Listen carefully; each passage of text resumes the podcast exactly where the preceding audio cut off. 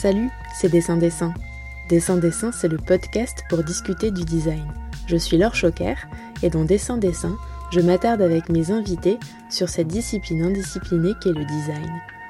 Tous les derniers mercredis du mois, c'est désormais un épisode et non plus trois qui vous sera proposé lors de cette quatrième saison, toujours pour aborder une série thématique en trois parties. Dans ces interviews, de nombreuses personnes, qu'elles appliquent ou non cette attitude, partagent avec nous leur définition du design. Eugénie Bidot est graphiste et dessinatrice de caractère. Elle conçoit donc de la typographie des lettres, et cela notamment au sein de la collective franco-belge Bye Bye Binary. Elle nous parle dans cet épisode de son entrée dans cette collective d'un nouveau genre, et aussi et surtout d'écriture inclusive. Ensemble, nous avons discuté de plages, de marges, de prairies, de friches, de langue française, de grammaire et d'orthographe, et également de jargon technique pour appréhender la recherche typographique sous le prisme de l'adelphité. Ce mot ne vous dit rien? Eugénie vous l'explique, alors ouvrez grand vos oreilles. Bonjour Eugénie, tu es euh, graphiste et dessinatrice de caractères typographiques. Tu travailles euh, principalement pour et avec des structures culturelles et des, des organisations militantes, on va en reparler. Depuis euh, cette année, tu enseignes le dessin de caractère à l'École supérieure d'art de Saint-Luc, Bruxelles. Et depuis 2020, d'abord au sein de l'Atelier national de recherche typographique, l'ANRT, puis euh, depuis 2020 au sein de la collective Bye Bye Binary, tu mènes une recherche pratique et théorique sur le dessin de caractère en tant qu'outil de démasculinisation et de débinarisation de la langue française. Tu développes ta pratique à travers de multiples formats, que ce soit des expos, des objets sonores, des publications et autres. Et donc avant toute chose, est-ce que tu veux bien euh, partager avec nos auditoristes comment tu en es venu à travailler sur le sujet du genre? Alors, comment j'en suis venue à travailler sur le sujet du genre euh, Eh bien, je dirais ça a commencé avec l'écriture de mon mémoire, donc euh, en première année de master, quand j'étudiais euh, aux Beaux-Arts de Rennes, où j'ai choisi de le faire donc sur les, les vocabulaires graphiques utilisés par les mouvements LGBTQ+, en France. Euh, parce que en fait c'est un peu la première voie par laquelle j'ai fait se rencontrer euh, on va dire euh, toutes les problématiques à la fois féministes et queer et enfin militantes en général avec ma pratique du design graphique parce qu'auparavant c'était des choses deux aspects de ma vie que je gardais assez séparés et en fait, le, le mémoire était l'occasion d'approcher le sujet hum, de manière analytique et donc euh, d'être pas tout de suite dans le faire. Donc il y avait quelque chose d'un peu moins intimidant.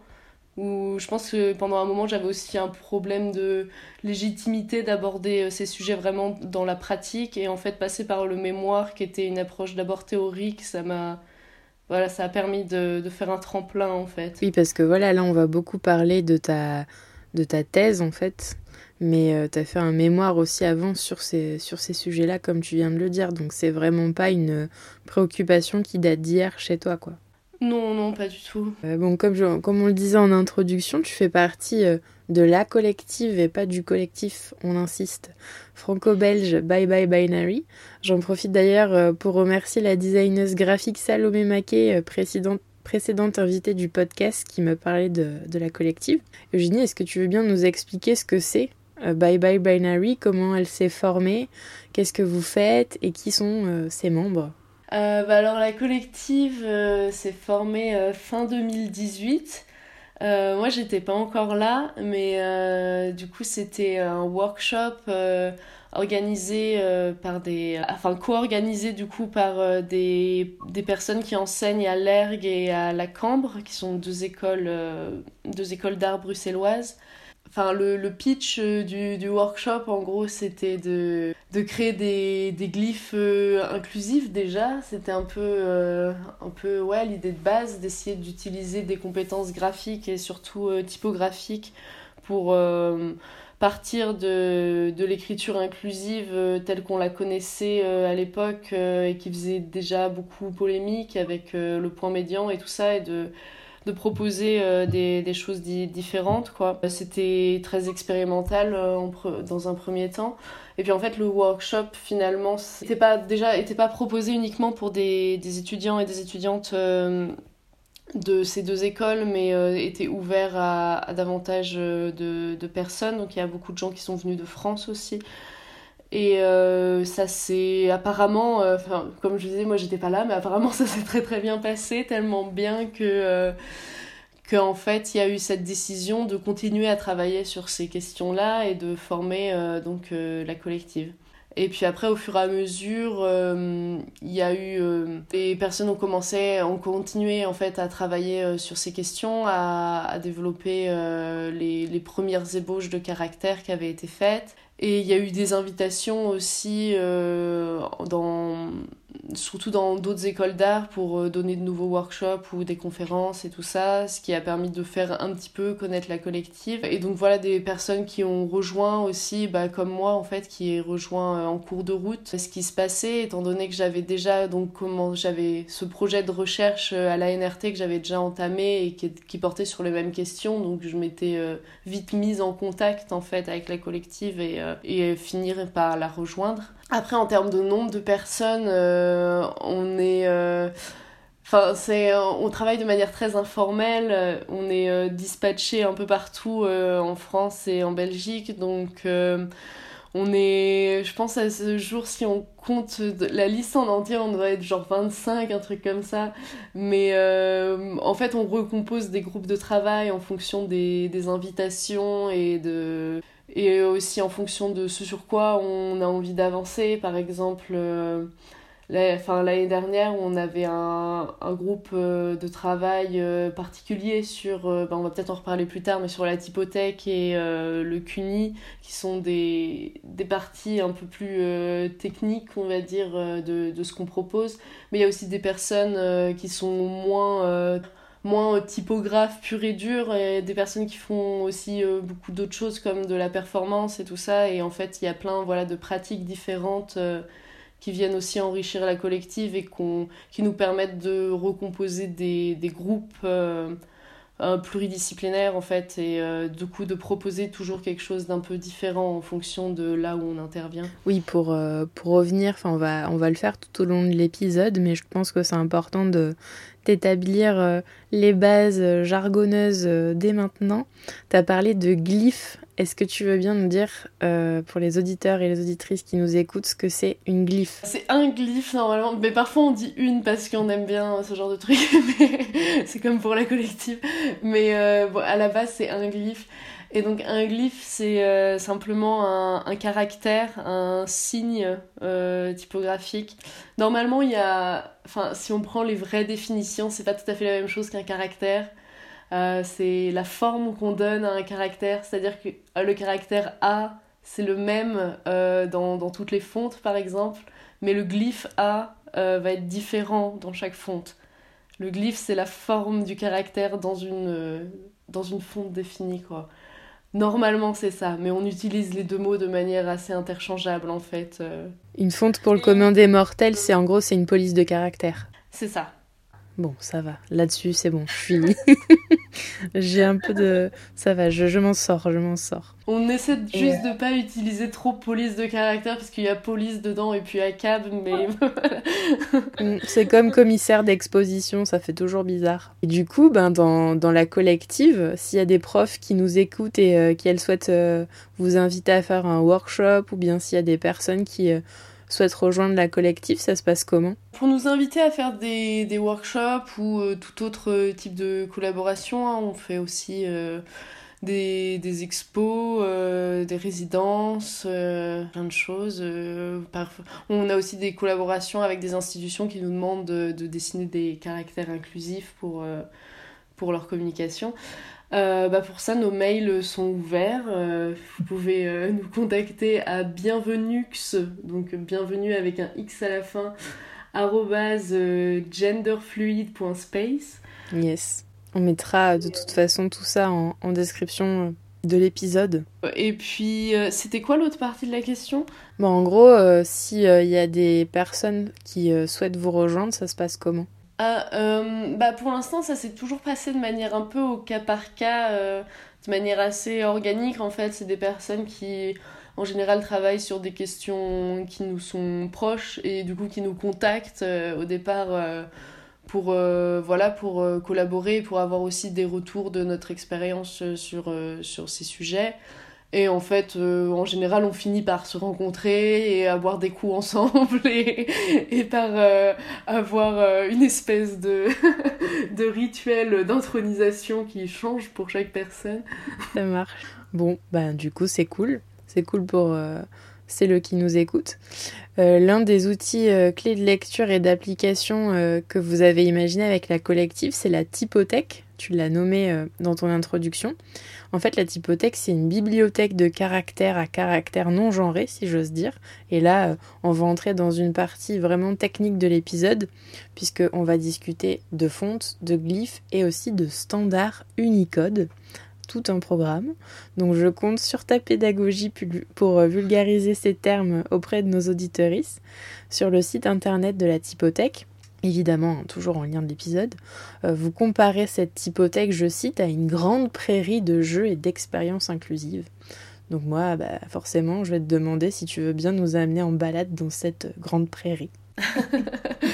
Euh, oui, alors du coup, La typothèque, donc c'est, euh, comme tu l'as dit, une sorte de bibliothèque euh, de, de typo euh, inclusive, donc qui à la fois sert de, de catalogue pour les, les, typos inclusifs qui existent déjà, mais qui surtout en fait présente la Queer Unicode Initiative, donc euh, le CUNY pour les intimes, qui est une forme de, comment dire, une, forme de standard ou de, proposition plutôt de, de pratique en commun qu'on a mis en place euh, en fait pendant, pendant une année quasiment, où en fait euh, on s'était rendu compte finalement qu'il y avait pas mal de gens qui avaient créé des caractères inclusifs déjà dans leur propre fonte, mais que le, il y avait un problème de le fonctionnement technique en fait des fontes n'était pas euh, homogénéisé.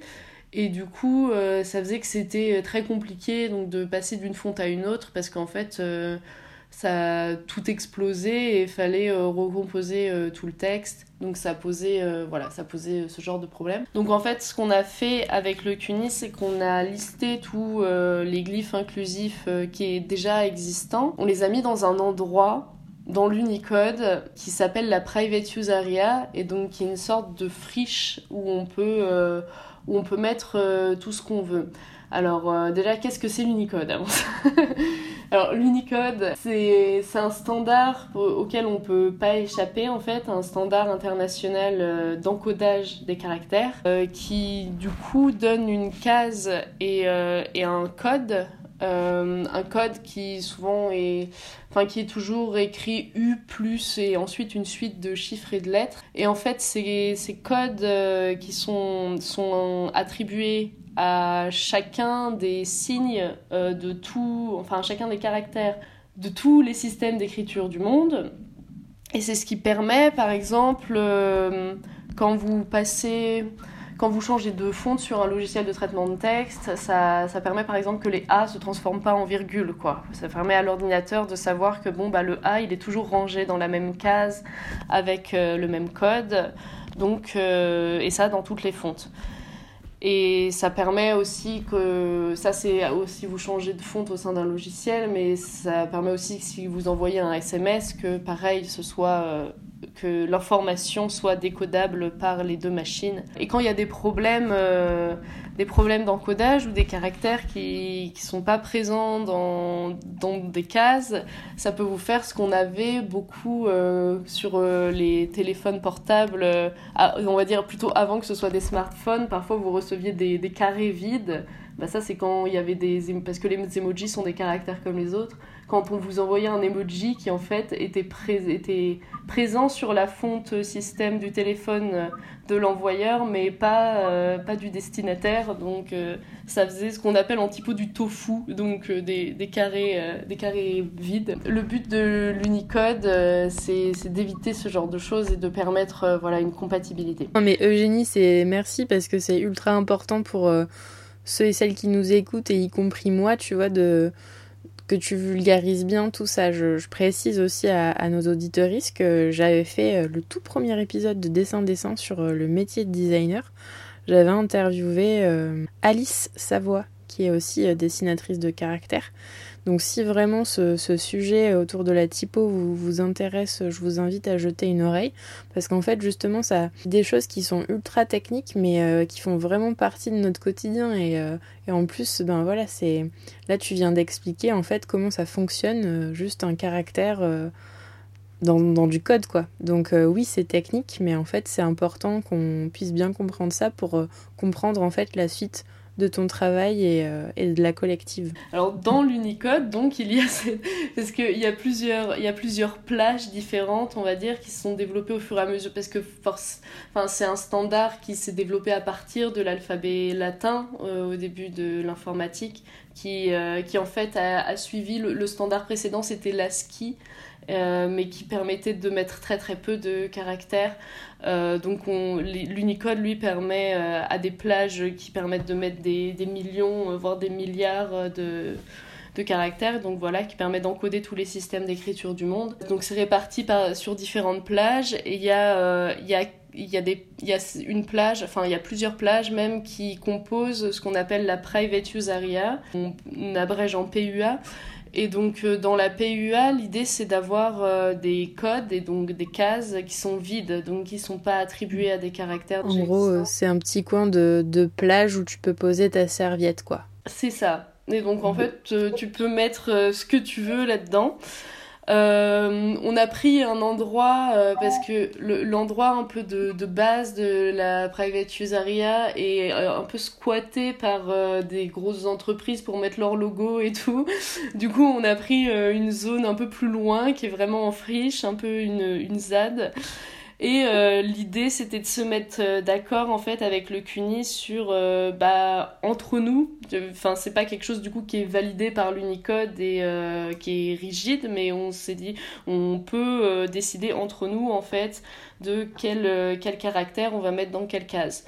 Et donc, si on fait, si on se Enfin, si on s'auto-discipline là-dessus et que tout le monde euh, fait, fait la même chose pour euh, toutes les fontes inclusives, et ben ça va nous permettre de passer à une, une fonte à l'autre euh, sans problème. Voilà, ça c'est pour la partie Unicode du CUNY. Et il y a une autre partie du CUNY qui consiste en la mise en place de remplacement automatique lors de la saisie au clavier parce que vous n'êtes pas sans savoir que donc les glyphes inclusifs qu'on a dessinés ne sont pas pas encore en tout cas, présents sur nos claviers. Et donc euh, pour les appeler, on s'est un peu basé sur, euh, sur un usage qui est qui avait tendance à devenir de plus en plus mainstream déjà à l'époque, euh, qui était euh, l'usage du point médian en fait. Et donc ce qui fait que quand vous tapez euh, en inclusif normal entre guillemets, en utilisant donc un point médian entre, entre la partie masculine du mot et la terminaison féminine, eh bien les glyphes inclusifs vont être appelés automatiquement et vont donc se remplacer automatiquement à l'écran. Et on a fait aussi en sorte que, parce que le point médian n'est pas toujours très accessible sur tous les claviers, on a fait en sorte aussi que si on tape deux points normaux euh, à la suite, ça, ça marche aussi. Ça, ça fait comme un point médian. Et donc ça, c'est permis en fait par une, une, technologie qui est maintenant incluse dans toutes les fontes numériques, qui s'appelle les features OpenType, fonctionnalités OpenType en français. Et ces fonctionnalités, du coup, c'est des tout petits scripts très très simples euh, qui donc sont inclus dans les fichiers fontes et qui ont l'avantage de fonctionner sur euh, tous les logiciels euh, contemporains,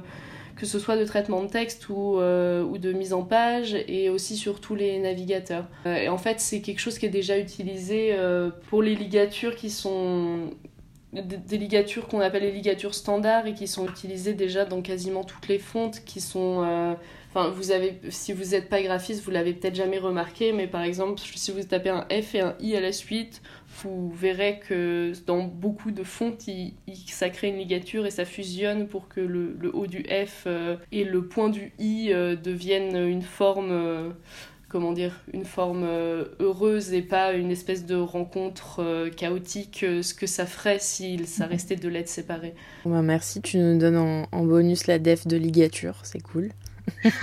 Donc tout ce que tu viens d'expliquer, en fait, c'est votre recherche, c'est la recherche technique de la collective de Bye Bye Binary au sein de la typothèque. Hum, bah en fait, c'est deux choses différentes, la typothèque et le CUNY. Euh, la typothèque, c'est vraiment le, le, site sur, lesquels, sur lequel on répertorie et on distribue euh, les caractères. Et euh, le CUNY, du coup, c'est. Enfin, évidemment, c'est aussi une partie, une sous-section de, de, la typothèque où on explique ce qu'est le CUNY parce qu'en fait, c'est on publie sur la typothèque que les caractères qui euh, sont développés en accord avec euh, le CUNY, voilà, pour qu'il y ait ce fonctionnement commun. Les deux sont, sont très liés et en fait, euh, c'est un peu les mêmes teams qui ont travaillé sur les deux en, en parallèle. Et ouais, la, la typothèque, finalement, c'est juste un site internet, quoi. Le, le CUNY, c'est un gros truc de recherche technique. C'est sûr que voilà, s'il y a des personnes qui nous écoutent qui sont designeuses graphiques, euh, et qui veulent s'en emparer euh, de, tout ça, en fait, euh, ils peuvent aussi vous proposer des caractères en quelque sorte cunifiés. et voilà, une adresse, une adresse email aussi qui est précisée sur le site, qui est hypothèque at genderfluid.space. Donc ça, c'est super chouette aussi parce que, évidemment, on n'en a pas parlé, mais c'est largement sous-entendu euh, par tous les aspects techniques que tu viens de nous décrire, c'est qu'en fait tout ça c'est des c'est ouvert quoi, c'est en open commons.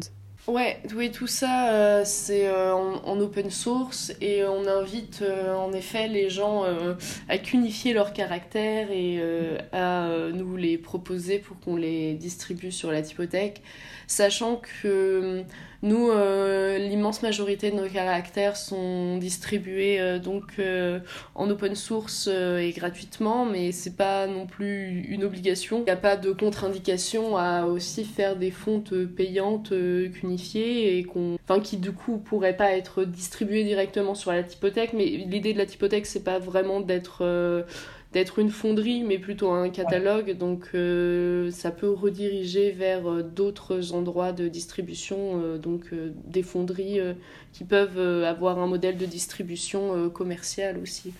Mais le standard CUNY, lui, est, ouvert et open source. Une fonderie, du coup, c'est pour, pour celles qui nous écoutent, en gros, c'est un site internet sur lequel on peut acheter et télécharger des, des typographies. Euh, dans un rapport intitulé euh, Genre et typographie, redessiner les lignes, qui rend compte de la recherche que tu as menée au sein euh, de la NRT, donc l'Atelier national de recherche typographique, d'octobre 2020 à mars 2022 pendant ton diplôme d'approfondissement en typographie. Tu dédies des pages aux formes actuelles d'écriture inclusive et à leurs limites, et tu dénombres pas moins de 12 façons d'accorder l'inclusive en quelque sorte, euh, avec le mot lecteur ou lectrice, sans compter aussi euh, les variantes dans d'autres langues, avec par exemple un emploi que je connaissais pas, qui est l'emploi de l'arrobase en espagnol. Et puis euh, tu décris aussi des systèmes de grammaire de français inclusif et non binaire, comme l'alferats ou encore l'acadam de Bye Bye Binary. Alors, Kezako, l'alferats et l'acadam. Euh, bah, Alferat, c'est pas le nom de la grammaire, c'est le nom de euh, euh, la linguiste qui l'a développé. donc c'est la grammaire du français inclusif, le nom de, de l'ouvrage qui, qui répertorie tout ça, donc qui a été écrit par Alferat, et du coup qui propose une manière complètement dégenrée finalement de, de parler le français. Euh, c'est-à-dire qu'on n'a plus euh, de, de, féminin et de, de masculin, mais qu'on neutralise complètement, par exemple en utilisant à la place du il et du elle le pronom al. Euh, c'est beaucoup basé sur des al et puis oui des, des z et des x aussi euh, par exemple euh, et aussi des manières en fait d'épicénéiser du coup de rendre épicènes des mots qui ne sont pas à la base. C'est-à-dire par exemple au lieu de dire sénateur et sénatrice elle propose qu'on qu'on dise plutôt sénataire parce que les voilà comme fonctionnaire quoi. L'acadam repose un peu sur euh, les mêmes principes c'est euh, du coup une, grammaire euh, également non binaire qui a été développée euh, bah, lors du premier workshop de Bye Bye Binary. Et en fait, les personnes qui ont, développé la CADA n'étaient pas encore au courant de, de l'existence de la grammaire inclusive d'Alferat. Et donc, en fait, c'est marrant parce que ça s'est développé complètement parallèlement, mais il y a beaucoup de choses qui, qui se retrouvent et c'est l'idée est très similaire mais l'acadam repose davantage sur le pronom ol que al et des terminaisons en ol et en eul. Par exemple, euh, auteurice, euh, c'est autel. Ou par exemple, euh, chacun, chacune, chacun. Il y a beaucoup de L en fait dans l'acadam. Et voilà, c'est une manière en fait de aussi de, de répondre. parce que souvent avec les glyphes inclusifs, la question qu'on nous pose c'est comment est-ce que ça se prononce?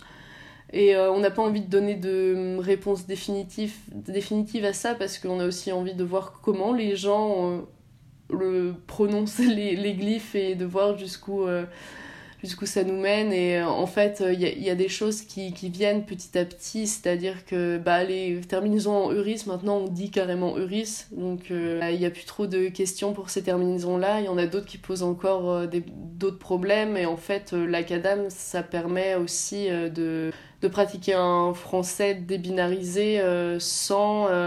Euh, en fait, c'est une proposition sans nécessité de, glyphes inclusifs. C'est vraiment une proposition euh, linguistique plus que typographique. Le, rapport, hein, enfin le rapport, c'est en fait c'est une sorte de thèse hein, que j'ai nommé donc genre et typographie redessiner les lignes, qui est ton rapport de recherche. Vraiment, ça a été une grande source de de compréhension pour moi sur pas mal de, choses dont on va parler dans le podcast. Donc si le sujet vous intéresse, euh, je vous invite sincèrement à le lire. Il est en, lien en description de l'épisode. Dans le communiqué de presse de la collective Bye Bye Binary, qui date d'octobre 2020, c'est écrit, je cite, depuis ses débuts, Bye Bye Binary a cherché à nourrir des imaginaires pour la recherche dans un processus continu plutôt qu'en essayant de trouver la solution pratique qui conviendra à tous. Et il reste du travail.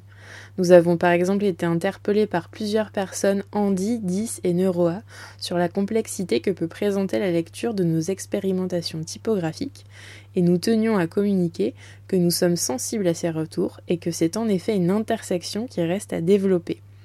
Des premiers travaux en études de lisibilité sont en cours sur ces questions et nous sommes ouverts, ouvertes à toute discussion nécessaire pour rendre les caractères et les typographies que l'on produit les plus inclusives possibles. Fin de citation.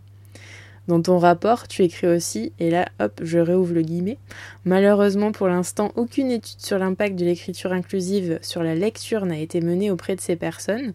Il faudrait donc mettre en place les moyens nécessaires pour pouvoir mener de telles études qui permettraient enfin d'avoir des données fiables sur lesquelles s'appuyer pour imaginer des manières d'écrire à la fois non sexistes et non validistes. Fin de citation.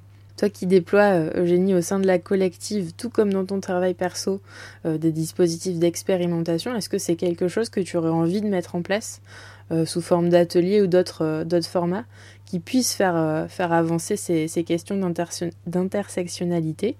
Et euh, si oui, est-ce que tu as déjà euh, des, idées en tête? Euh, bah, C'est pas quelque chose que je mène personnellement parce que je pense que finalement c'est pas. Comment dire Je pense que j'ai un point de vue déjà trop biaisé en tant que personne qui dessine des caractères inclusifs. Par contre, c'est quelque chose qui, est, en cours au sein de la collective après, évidemment, c'est ce genre d'études devrait être. Euh, enfin, si on veut avoir des vrais résultats euh, fiables, c'est quelque chose qui demanderait des moyens et qui devrait prendre longtemps et qui devrait être euh, du coup mené par une équipe de recherche euh, scientifique avec des professionnels euh, de la lecture et du handicap et voilà c'est quelque chose qui devrait avoir une ampleur qu'on n'est pas en mesure de lui donner malheureusement. Mais il y a une des membres de la collective qui s'appelle Sophie Vella qui a mené déjà un une première, une première étude, une première intention qui a donné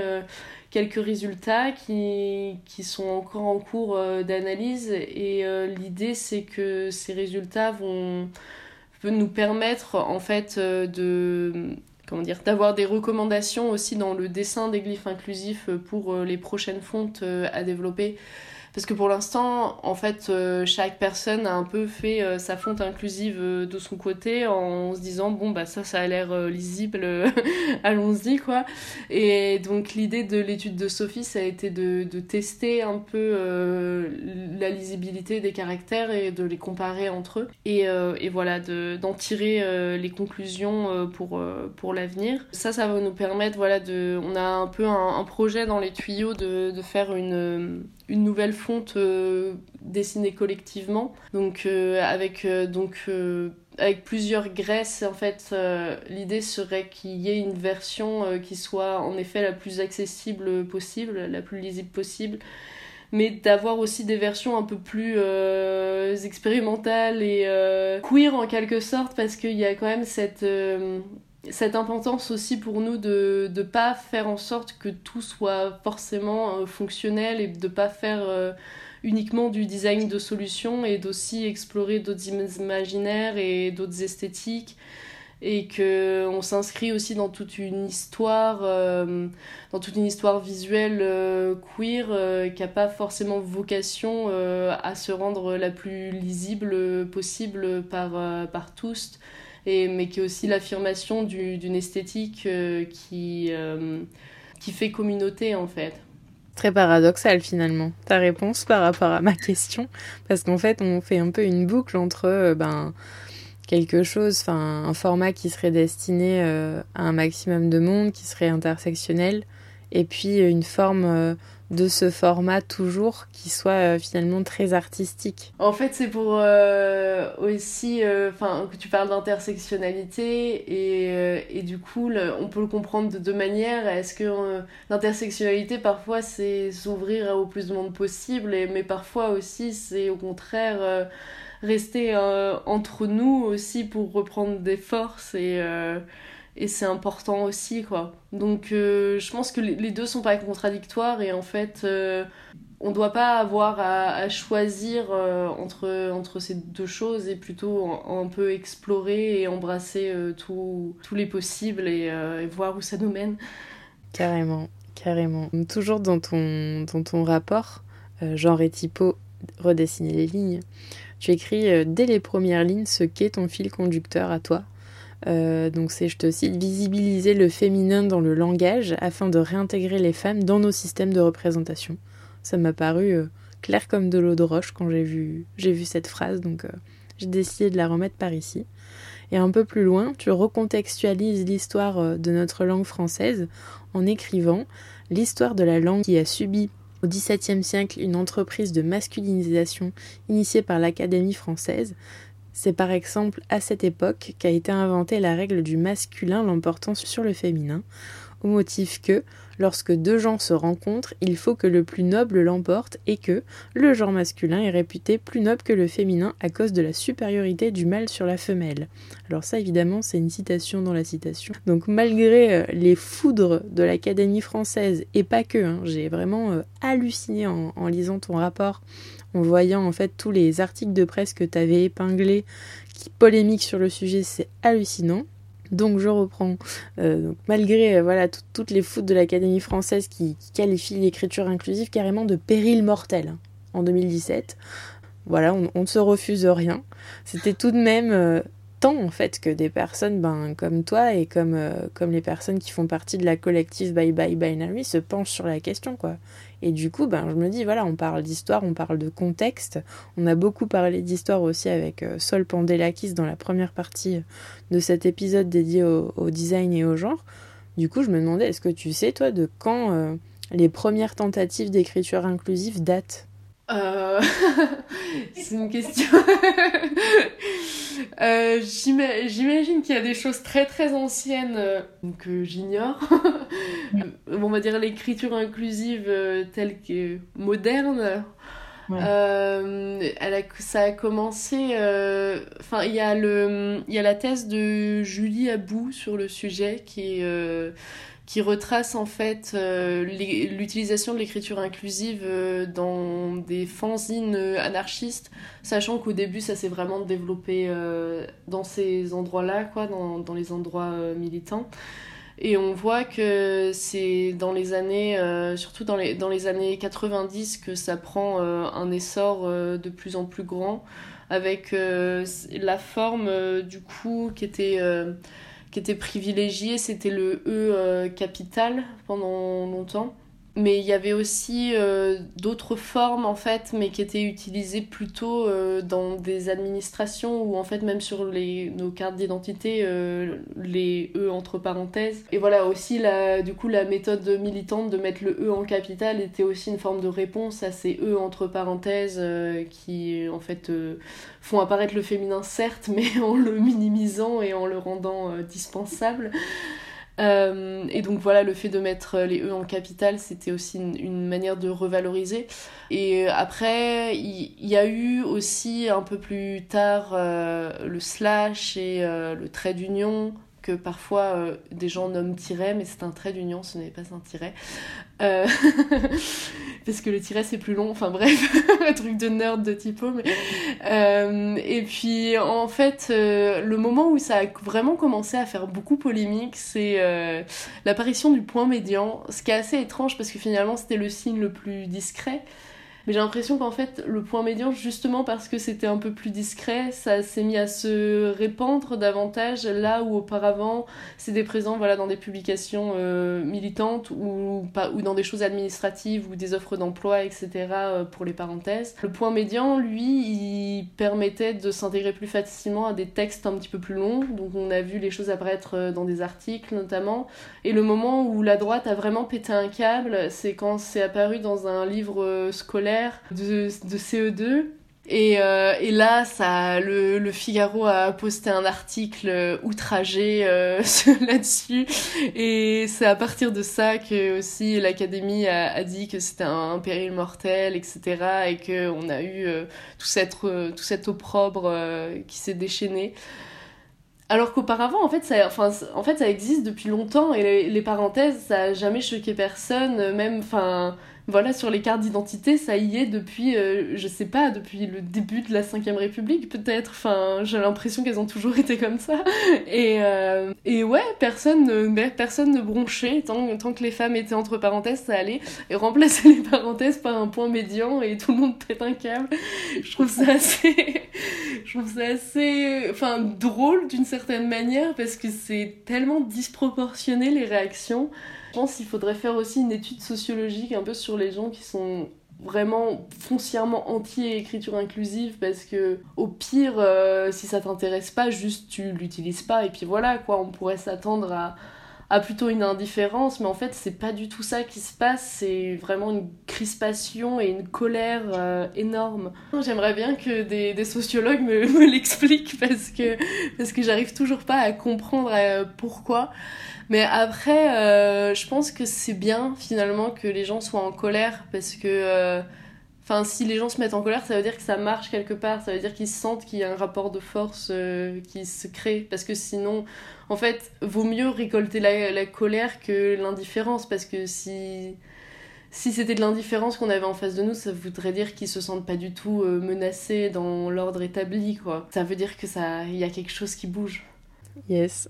Donc ouais, tu... c'est difficile à situer. D'ailleurs, s'il y a des auditoristes euh, qui nous écoutent, qui, euh, qui font des recherches là-dessus, enfin peut-être sur l'histoire de l'écriture inclusive, euh, on est preneureuse hein, pour vos infos. N'hésitez pas à, nous écrire avec Eugénie euh, ou à, m'écrire à bonjour.descendescend.com euh, pour aller dans le sens de cette grammaire et orthographe euh, à géométrie variable et faire en sorte que les L ne gagnent pas sur les IL, comme j'ai entendu dans le podcast d'Ergot Radio où des membres de la collective organisent une lecture orale pour se réapproprier le genrage. Toi, Eugénie, tu as imaginé le bien nommé caractère Adelph, un caractère dont tu peux nous décrire peut-être ce que le nom veut dire dans ta, dans ta réponse. Tu l'as conçu après une fine étude sur l'existence des écritures inclusives, une, écriture, euh, une étude pardon, détaillée des usages qui est présente dans ton rapport. Donc jusque-là, rien d'anormal. Mais comment t'en es euh, arrivé à formuler une proposition qui est constituée de, qui est constituée de trois versions en fait de, de la DELF Pourquoi pas juste en proposer une alors même qu'au début de ton rapport, tu décris la complexité de cette grammaire et, de cette orthographe. Je fais exprès de, me faire l'avocate du diable. Et eh ben en fait, euh, bah, l'Adelph, déjà pour expliquer le, nom, euh, Adelph ça veut dire euh, frère et sœur de manière non genrée, un peu on traduirait par sibling en anglais, que c'est un mot qui est utilisé beaucoup dans les communautés queer en fait et, et qu'on n'utilise pas uniquement enfin qu'on utilise assez, assez peu en fait dans le sens de frère et sœur normal c'est-à-dire dans le sens de, de filiation mais qu'on utilise un peu plus euh, bah, dans le sens de la sororité euh, féministe aussi, quoi. La delphité, euh, c'est un prolongement de ça, et on va dire nos adelphes comme, comme des militants communistes parleraient de leurs camarades en quelque sorte. Et c'est un mot en fait que je trouvais aussi intéressant parce qu'il il a une étymologie grecque. C'est un néologisme, mais qui est aussi qui s'inscrit euh, dans ce truc de, reprendre du grec ancien euh, des, mots qui est en fait un peu un truc qu'on voit plutôt pour euh, les, mots savants en fait qui tirent leur étymologie de, mots grecs.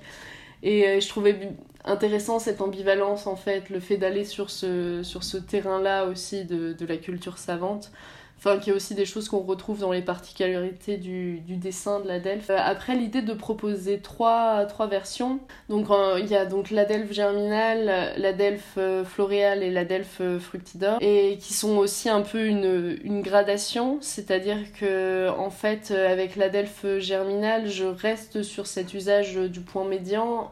juste, en fait, j'ai relevé les, les critiques qu'on pouvait lui faire à ce point médian, qui était que il était euh, enfin il, hachait le mot euh, en deux parties et euh, surtout il dégradait le gris typographique. Alors que le gris typographique c'est un peu la, texture globale d'un paragraphe de texte et on essaie qu'elle soit la plus homogène possible. Et en fait d'avoir un signe comme ça qui va hacher des mots ça, ça crée des blancs ça crée des trous dans le gris de texte. Et ça c'est quelque chose qui est qui est un petit peu dérangeant. J'ai fait en sorte que donc ce point médian dans le cadre de la Delphes germinale soit enfin que les, son destin et la manière dont il est espacé par rapport aux lettres qui l'entourent euh, crée moins de rupture en fait et aussi qu'il soit plus facile à taper parce qu'il y a ce truc de remplacement dont je parlais tout à l'heure où si on tape deux points à la suite ça se transforme automatiquement en point médian donc on va dire que ça c'est la version euh, pour pratiquer une écriture inclusive euh, disons, euh, la, plus, la plus soft, quoi, la, la moins aventureuse. Euh, L'Adelphe Floréal, lui, propose quelque chose euh, d'un peu différent. Il propose d'utiliser des signes diacritiques souscrits. Donc, euh, signes diacritiques souscrits, ça veut juste dire des accents en dessous les lettres. Et donc, en fait, de déplacer le point médian pour pour les terminaisons euh, féminines, de placer, en fait, au lieu de le passer avant le E, le point, on le prend et on le met en dessous le E. Comme ça, ça permet de ne pas du tout hacher euh, le mot. Euh, voilà, que la lecture reste linéaire. Et pourquoi en dessous? Bah pour, simplement pour pas confondre avec les accents courants du français qui sont plutôt au-dessus des lettres. Et puis euh, quand c'est nécessaire, c'est-à-dire quand, quand la différence entre masculin et féminin ne, euh, ne consiste pas uniquement en l'ajout d'un E au féminin, donc quand il y a une vraie terminaison masculine euh, identifiable, de la marquer aussi, cette fois par un accent circonflexe également souscrit. Ça permet aussi voilà, de, de montrer la différence entre le radical du mot et la terminaison masculine et la terminaison féminine parce qu'en fait avec le point médian on marque pas ça, on marque pas le masculin, il est un peu considéré comme faisant partie intégrante euh, du radical du mot. Et euh, le féminin serait une variation. Et enfin du coup je trouvais ça bien aussi de montrer que le masculin en lui-même n'est pas n'est pas neutre quoi. Et donc voilà, ça c'est pour la version avec les accents. Le problème de cette solution, c'est qu'elle reste euh, encore euh, binaire, donc du coup, euh, enfin voilà, on identifie le masculin et le féminin, et on crée pas de rupture dans le mot, mais il reste encore bien détaché l'un de l'autre. D'où la proposition du coup de la, la, troisième version, qui est donc l'Adelphes Fructidor et qui lui propose euh, une forme alternative de E, donc euh, largement inspirée de la forme de l'epsilon euh, en grec. Et ce E, en fait, c'est ni le E du féminin, ni l'absence du E au masculin, mais une sorte, mais un peu les deux à la fois, et en même temps tout autre chose, une sorte de E non binaire. Et pareil, lorsque, lorsque la différence entre masculin et féminin, c'est pas juste un E en plus ou en moins, j'ai dessiné donc un certain nombre de ligatures qui permettent de, voilà, de, de lier les, les, lettres qui composent les terminaisons masculines et féminines. Et donc en fait cette gradation qui va du, on va dire du plus binaire au moins binaire, euh, l'idée c'est de pas choisir, enfin moi de pas choisir en tant que dessinatrice, mais de laisser le choix aux utilisatrices des fontes, parce qu'en fait en fonction du contexte, ça va être euh, le choix va un peu s'imposer en fonction du contexte, c'est-à-dire que euh, comment dire le caractère, maintenant qu'il a circulé un petit peu, j'ai vu que euh, la version euh, germinale, donc avec juste le point médian, était utilisée en fait, comme je m'y attendais un peu, par les gens qui veulent faire de l'inclusivité mais qui sont encore peut-être un peu frileux, frileuses, ou genre des grosses institutions qui du coup ont, aussi un, petit un peu peur. Euh, donc il reste sur quelque chose d'un peu, d'un peu basique et de répandu. À l'autre extrémité, la Delphes fructidor est euh, beaucoup utilisée par, euh, par des, personnes, des personnes queer en fait et des personnes directement concernées, souvent des personnes plus jeunes aussi. Et ouais, je l'ai vu beaucoup dans, dans des zines par exemple. La Delphes floréale, finalement, c'est peut-être son côté entre deux. je l'ai moins vu, il est moins utilisé, mais il y a eu quelques cas quand même. En fait, je suis partie du principe que c'était pas à moi de faire le choix, que je donnais les possibilités et qu'on va voir ce qu'il prend et puis, euh, puis voilà quoi. Parfait, je pense que c'est très clair. Et euh, sur le site de, de, la collective, on peut lire euh, dans l'onglet Histoire que vous êtes présent sur, et présente sur de nombreux festivals et autres moments de partage réjouissants à n'en pas douter, des expos aussi. Est-ce que tu peux nous dire euh, quand est-ce que c'est ou qu'est-ce que ça va être la prochaine intervention euh, où on pourra vous rencontrer? Alors, nous serons à Paris le 18 décembre à la mutinerie de 15h à 19h parce qu'il y a un, salon euh, de vente de zines. Voilà, puis après pour l'année prochaine, je sais pas encore, mais 18 décembre Paris. voilà, bon bah le rendez-vous est pris. Pour conclure, Eugénie, je vais te poser la question rituelle de dessin-dessin, qui est est-ce que selon toi le design est définissable? Si oui, quelle est sa définition? Et sinon pourquoi? Waouh! Vous avez 4 heures, c'est ça attends, attends, c'est pas ça qui va t'effrayer. Là, tu nous as défini glyphe, ligature, fonte. C'est bon, c'est pas design euh, qui devrait te faire peur. La définition du design, euh, mais c'est un, c'est quelque chose de. En fait, ça pose plusieurs questions. Euh, quelle est la. Parce qu'avant, on avait une. Euh, comment dire Avant la révolution industrielle, on avait une frontière entre l'art et l'artisanat. Et après est arrivée cette idée de, de design. Donc, le design, ça serait ça serait donc euh, des, des, objets euh, produits euh, industriellement et donc le designer c'est la personne qui dessine l'objet avant sa, production en gros. Et qui, qui n'est pas du coup la personne qui va réaliser la chose contrairement à l'artisan qui, qui fait qui fait toute la production de A à Z. Sauf qu'en fait cette définition du design, elle a été vachement mise à mal euh, historiquement bah, par le fait que moi en tant que typographe, euh, on appelle ça du type design, sauf qu'en fait les fontes, euh, à partir du moment où je les dessine, je les produis du, du même coup, quoi, avec l'informatisation du, processus. Donc finalement, on peut réinscrire euh, l'histoire du design dans une histoire aussi plus longue. Enfin, moi, je trouve ça finalement, surtout en typographie, euh, c'est c'est un peu triste en fait de se limiter à ce processus-là. Euh, parce que finalement, au début de l'imprimerie, est-ce que c'était déjà du design ou est-ce que c'était de l'artisanat? Euh, et puis, est-ce qu'on ne devrait pas se réinscrire dans une histoire plus longue de l'écriture? Est-ce que du coup, le design graphique, euh, ça commence pas euh, à partir de la première personne qui a tracé un trait avec un bâton dans le sable? Et, et en fait, c'est hyper compliqué. Euh, de redéfinir ces choses-là. Et puis il y a même des... Et après, il y a aussi des gens qui vont nommer, par exemple, le design d'objets comme euh, du design industriel, justement. Mais du coup, si on prend la première définition la plus réduite du design, est-ce que c'est pas un peu un pléonasme de dire design industriel? Et, et, donc, euh, et finalement, le design aujourd'hui, est-ce qu'il est si tout le temps industriel? Parce que... Enfin, du coup, j'ai l'impression que moi, la plupart des projets de que pourtant je considère comme des projets de design sont pas industriels. Alors du coup, est-ce que c'est pas du design? Est-ce que c'est est-ce que c'est de l'art? Mais, euh, mais en même temps, j'ai pas non plus l'impression que ce soit complètement de l'art parce que c'est pas des trucs que je mets dans des musées, mais peut-être que ça c'est une définition aussi trop restrictive de ce que c'est l'art. Donc c'est un peu le serpent qui se, qui se mord la queue. Et j'ai l'impression que c'est pas des catégories qu'il faut rendre euh, hermétiques euh, comme ça, que en fait c'est bien que ça communique. Et finalement, c'est. Enfin, dans l'histoire de l'art, on voit que finalement, euh, les, les artistes euh, qui ont le plus marqué cette histoire sont des personnes qui ont aussi redéfini quelles étaient les limites euh, du, du champ de l'art en lui-même.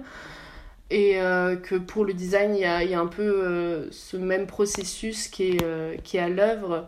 Et qu'aussi, si on veut inclure plus de personnes dans cette histoire et avoir et avoir une histoire moins euh, comment dire patriarcale et euh, coloniale euh, c'est aussi important en fait d'inclure des pratiques qui rentrent pas dans, dans la définition la plus stricte du mot design. Parce que en fait il y a plein de comment dire il y a plein de pratiques qu'on pourrait qualifier un peu plus d'artisanales qui en fait euh, juste ont, ont, été menées euh, voilà par des, des, femmes et des personnes racisées tout simplement parce que ces personnes euh, enfin on leur refusait complètement l'accès à des, des, modes de production industriels.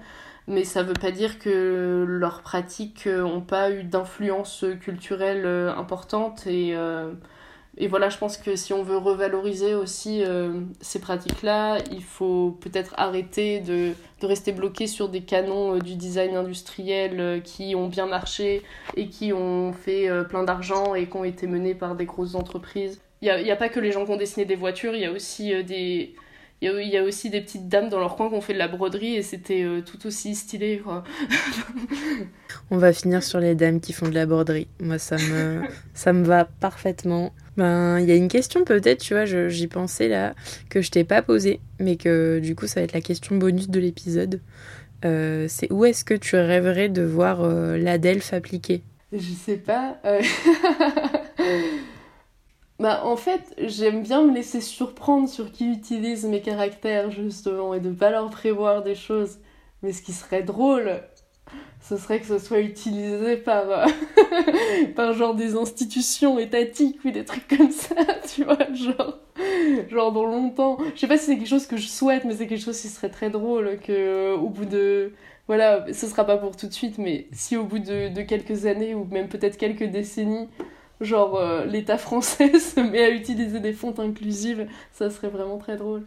Drôle mais encourageant. Ouais, encourageant et en même temps, parce qu'on se méfie aussi de, des récupérations, euh, enfin, pas trop étatiques, mais surtout des récupérations euh, capitalistes de notre travail et euh, potentiellement politiques aussi.